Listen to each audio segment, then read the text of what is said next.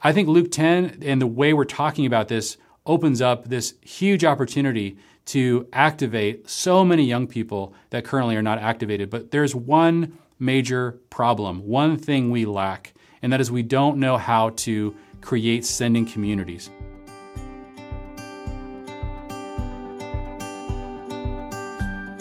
Hey, friends, welcome to the 1000 Houses podcast, where we encourage and equip households to make disciples in and through the home.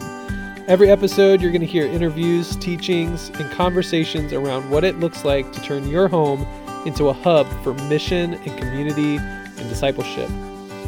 Today's episode is from one of our coaching intensives called Made for Mission, where we coach others on how to practically live out the command of Jesus to go and make disciples in our Western context. So, if you want to learn more about a thousand houses or check out some of our resources, visit 1kh.org.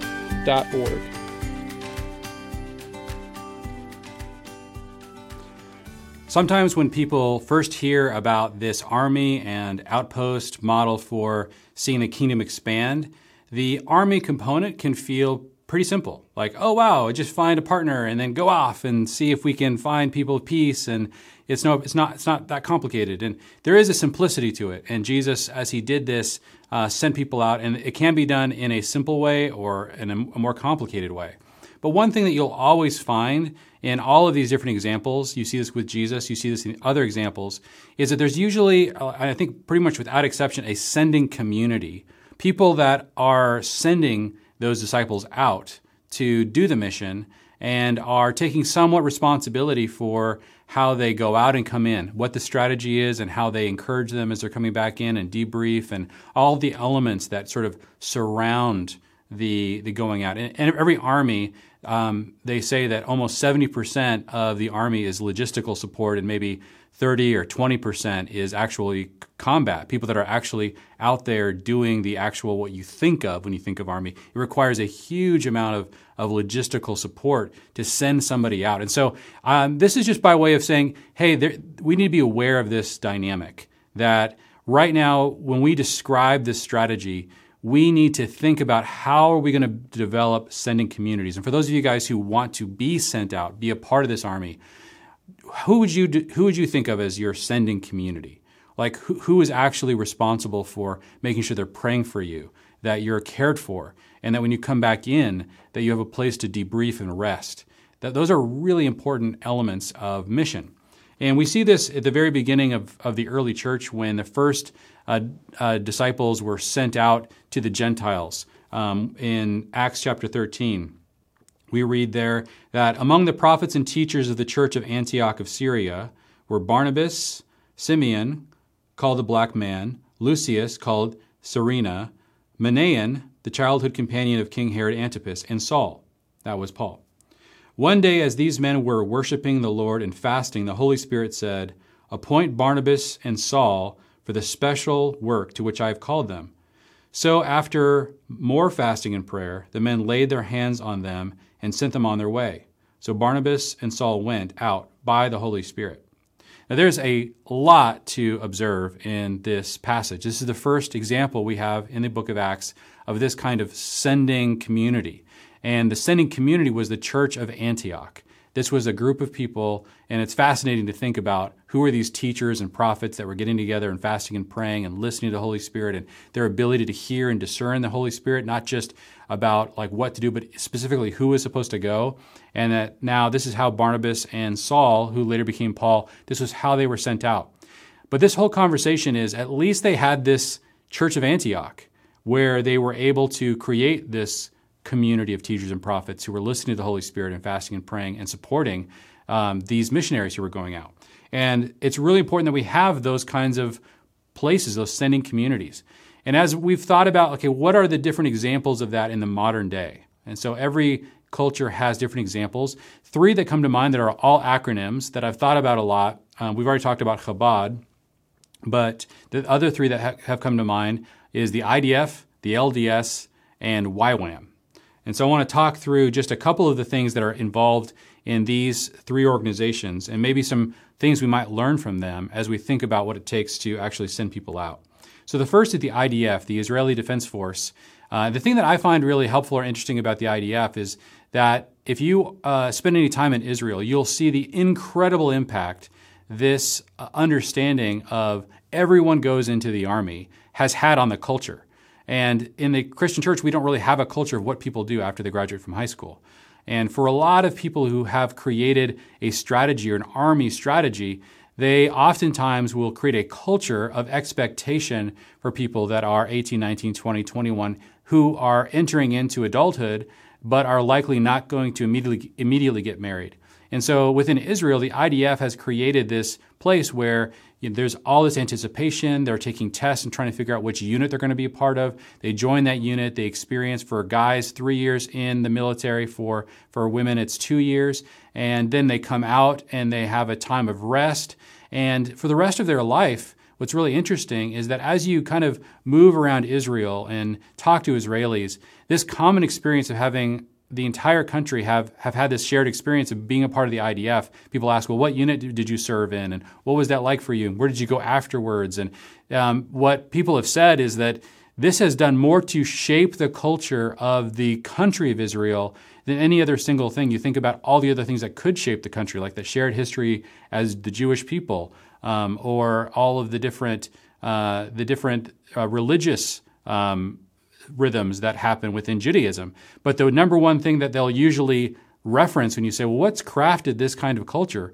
They will often say the IDF because it was such a shared experience at such a important time in their life that it, it's something where they, they from that point forward they all think entrepreneurially. They it has all kinds of interesting impacts on their culture. And I've, I've always wondered what would happen if we had a culture like that? What would happen if there was a shared experience of what it meant to be a part of the army and go off on mission and and do that? And so you can imagine if you're if you were part of a state sponsored conscription like it's it's mandatory of course in Israel that that men and women serve in the IDF is it possible to experience that if it's not mandatory? And so then I also want to like turn to another example where it's not state sponsored but has a similar impact on on a religious culture, and that is the the LDS, the Latter Day Saints or the Mormon Church.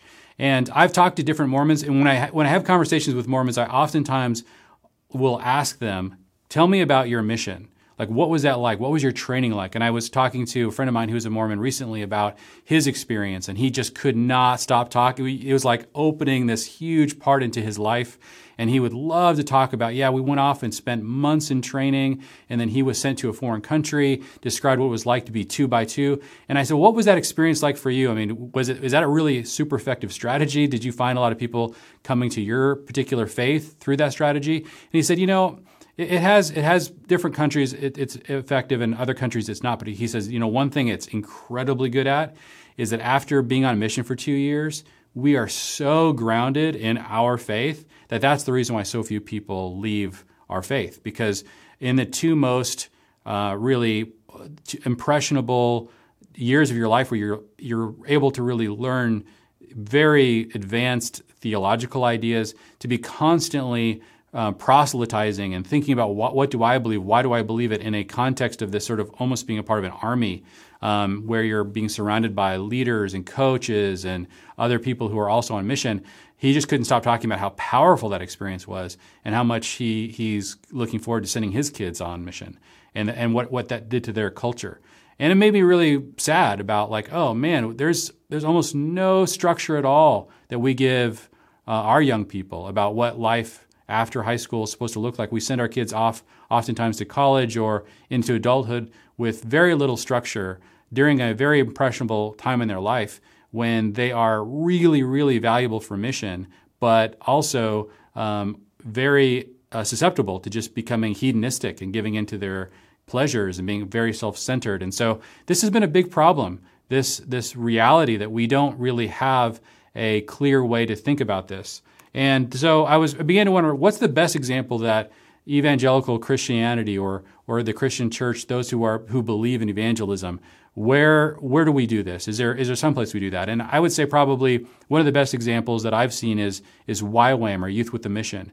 And the way YWAM works is they've set up these DTS or discipleship training schools and all over the world. And so somebody who wants to be part of the army can go and join a DTS, and usually it's about six months long. And you spend three to four months in, in discipleship training, and you really get theologically educated. And then you spend a couple of months, uh, usually on a foreign mission field, with a team of people that were also trained together at that training school.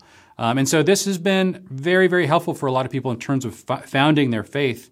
Um, but it's not really integrated into the way we do church in the West or the way we do church uh, overall. And one of the things, the opportunities that we have with this Luke 10 strategy is that we can now take a step back and ask, okay, what would it look like for us to begin to have an overarching strategy for how to send people out uh, two by two in a way that integrates in the way that we think about uh, this whole expression of church as, as planting kingdom communities and allowing these expressions of church to be native inside of those different communities themselves. And so I think Luke 10 and the way we're talking about this opens up this huge opportunity to activate so many young people that currently are not activated. But there's one major problem, one thing we lack, and that is we don't know how to create sending communities. We don't have an agency, a missions agency that has thought about the strategy, that is praying in the Holy Spirit for who to send, where to send people.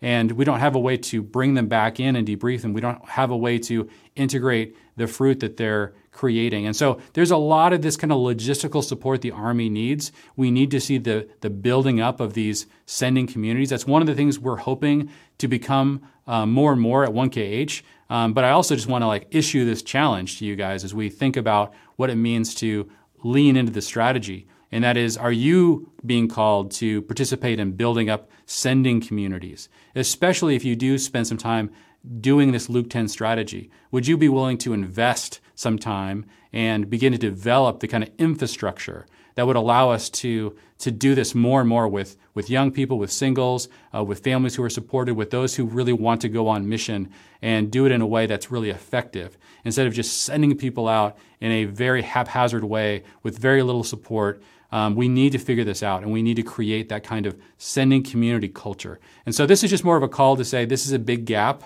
Uh, everything that we've trained you guys in in terms of really following Luke 10 is not sufficient without this uh, component. And so we're going to be really investing in figuring out this component as well. But for those of you who are really attempting Luke 10, uh, we we just want to call you and invite you to help us figure this figure this out and fill this gap that exists in the kingdom. If we're going to use this strategy, how do we build those sending communities? How do we create a missions agency that that really uh, really, really supports the army in a way that makes it more and more effective. So hope you guys can think with us about that. You're, we're going to be sharing more and more of our, our, ideas over time as we see more people adopt this strategy. But we wanted just to kind of get you thinking and just to get you listening to the Holy Spirit. How might you participate in helping us create sending communities?